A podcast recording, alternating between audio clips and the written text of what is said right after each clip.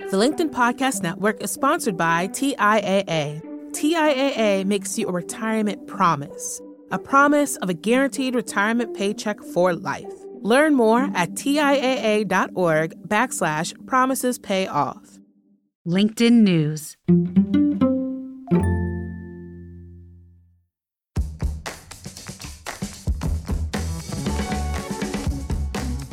From LinkedIn News, this is Get Hired, a podcast for the ups and downs of our professional lives. I'm Andrew Seaman, LinkedIn's managing editor of jobs and career development. Each week on Get Hired, we talk about leveling up. Sometimes we talk about finding work, other times we talk about excelling where you are right now. And through it all, we focus on how to stay true to yourself in the process. This week marks the 4th of July holiday for those of us in the United States. And with it, LinkedIn gives a summer shutdown week to those of us in the US. But even though we're taking some much needed time to recharge, we didn't want to leave our incredible listeners, that's you, in the lurch. So this week, we're taking a trip down memory lane with some wisdom for job seekers in their late 40s, 50s, 60s, and beyond. And it's shared by some of our all star guests. But this isn't just any clip show. Everybody knows that job searching can be stressful, and that's even more true for older, more experienced workers. There are all sorts of inadvertently ageist practices in hiring and even more incorrect assumptions. Over the end of the last year and beginning of this year, LinkedIn's Wisdom Employee Resource Group, which is for workers age 40 and over and their allies, put together a comprehensive survey of LinkedIn members and what they value based on their age. So, before we get to the advice, let's engage in some good old fashioned myth busting, shall we? Are you ready to play? Is that an ageism myth? Let's get started. Statement number one Only young people care about the values of the company they work for. Turns out this is shockingly wrong baby boomers were the most likely to respond that it is important that their company is driven by values that match their own. In last place, Gen Z. Statement number two Older workers don't care if their work is challenging and innovative. In fact, older workers tend to value challenging and impactful work even more than younger generations. And statement number three only young people want flexible work. Actually, everybody does. Baby boomers, Gen X, millennials, and Gen Z all valued flexible work arrangements about the same amount. So, if you're a person in a hiring position or managing someone who is older than you are, take a second to examine what might be your unconscious biases. Every employee, regardless of age, wants the opportunity to learn, grow, and contribute to the team. And when a team can cultivate a successful intergenerational collaboration, everybody wins. Our first piece of advice comes from career coach Crystal Barrow. She's an expert in career transitions, and for good reason. She's changed careers many times herself. So, what are some suggestions for people who are later in their careers and find themselves wanting to make a shift? Here's Crystal. So I was just met talking about this this morning with someone, and I've worked with people in the past who have 30 35, 40 years in one, with one employer. And unfortunately, were let go at the height of the pandemic. And so it's very daunting, right? What resume, what interview questions are they asking now? And perhaps they haven't even had to interview in many years, right? And then, of course, there's age discrimination or age bias that we know does exist. And so there are several ways in which to kind of try to combat it. Number one is I'm going to stress the mindset going into it. It's definitely difficult, but I say it's not impossible. There are certainly people with 30, 40 years experience making career transitions. And what it comes down to is really doing a real good assessment of um, what the value proposition, that value that you're going to bring to your next employer. The number one way in which people are making these transitions is through networking and relationship building. So some of the things that you can do is to go back to those colleagues, former colleagues, hiring managers that you were working with, or maybe recruiters that you had been in touch with. just reconnect. Don't get in your head about how long it's been since you've spoken to someone or that you've never reached out to someone or you didn't take advantage of an opportunity previously. Just check your mindset, just get into action, take small steps to move the needle in the direction that you're trying to go, right? I want you to then reach out to ask for recommendations and letters of reference so that you can really speak to your skill set, give concrete examples of all the amazing experience after so many years that you can bring to the table.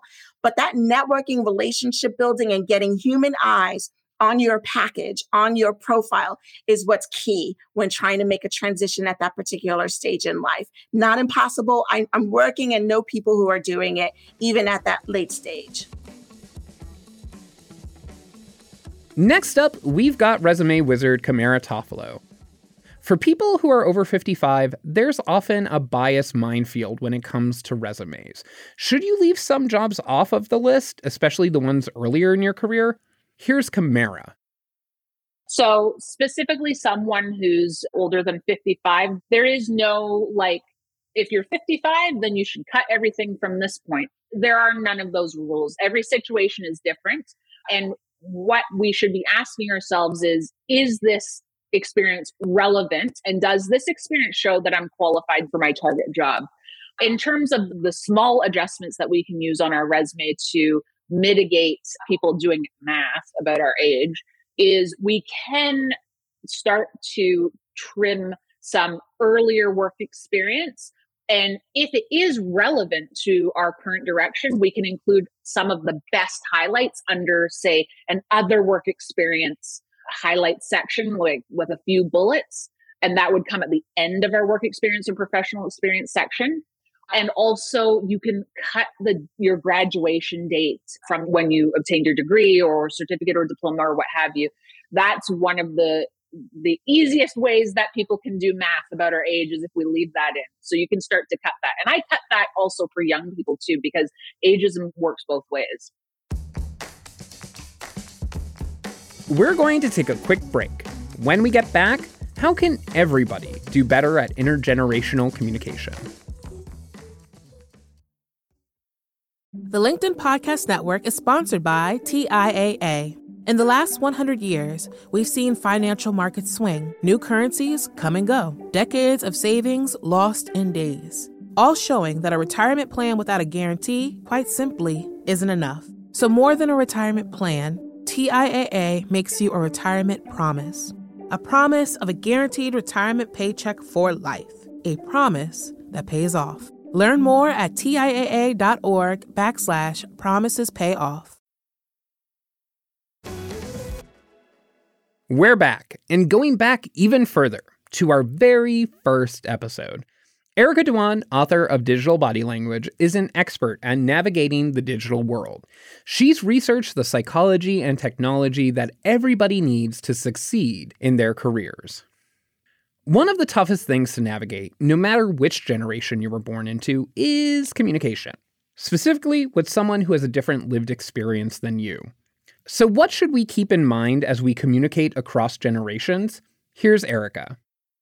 In my research, what I found was that there are differences in digital body language behaviors across age groups. And it's not just age, but age is a major factor in it. On on one end, there are those I call the digital natives. And on the other end, there are those I call the digital adapters. The digital native is someone who is very savvy and fluent. They love text IM. They hate voicemails. They hate phone calls out of the blue. They like frequent, fast, shorter messages. A digital adapter is someone who has much more reluctance with technology. They like the in-person meeting, the phone call out of the blue, longer messages. You know, my father is a digital adapter where if he sends me a text message, it starts with "Dear Erica" and ends with "Love Dad," and I have to scroll through it because it's as long as a letter. I haven't quite taught him that a text is not the same as a letter, but it just shows that our fluency and our styles are different. So, you know, it is important to think about this. If you're a digital adapter, but you want to get hired by a digital native, uh, your natural inclination would be to hit the phones if you haven't heard from them by email or call them and leave a voicemail. But for that digital native, it may be much more efficient to actually find them on a social media channel direct message them, engage with them there, and build a relationship. Or make sure you have that thoughtful email with a clear subject line and three bullet points about what you need. And, and I would say that, you know, digital natives tend to skew younger, but I also know 50 year olds that are digital natives and 30 year olds that feel like digital adapters and love to get on the phone. And so, again, make sure you also check your bias around this, understand their digital persona, check them out on LinkedIn and see how they write so that you can get a sense of how to best flex your style and connect with them. But also, uh, you know, make sure to be proactive, especially once you do get hired, and ask them, what is your ideal style? How do you like complex information? How do you want me to reach you for something urgent? And what are the norms for when I email you, when I LinkedIn you, when I call you, and beyond? That can really allow individuals to make or break just their first few days, few weeks, or years on the job.